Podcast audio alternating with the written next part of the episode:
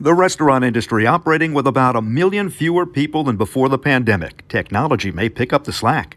I'm Murray Feldman with the Feldman Report on WWJ News Radio 950. How would you like a hamburger made by a robot? You may get it someday. Or maybe a salad or chicken wings made with the loving care of a robotic worker. That's how the restaurant industry is cutting down on wages and filling the gap left by employees who no longer want to be in the field.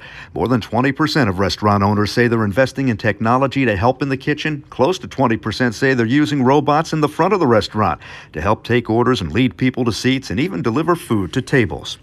More senior citizens have been going online since the pandemic, and they're becoming cybercrime victims.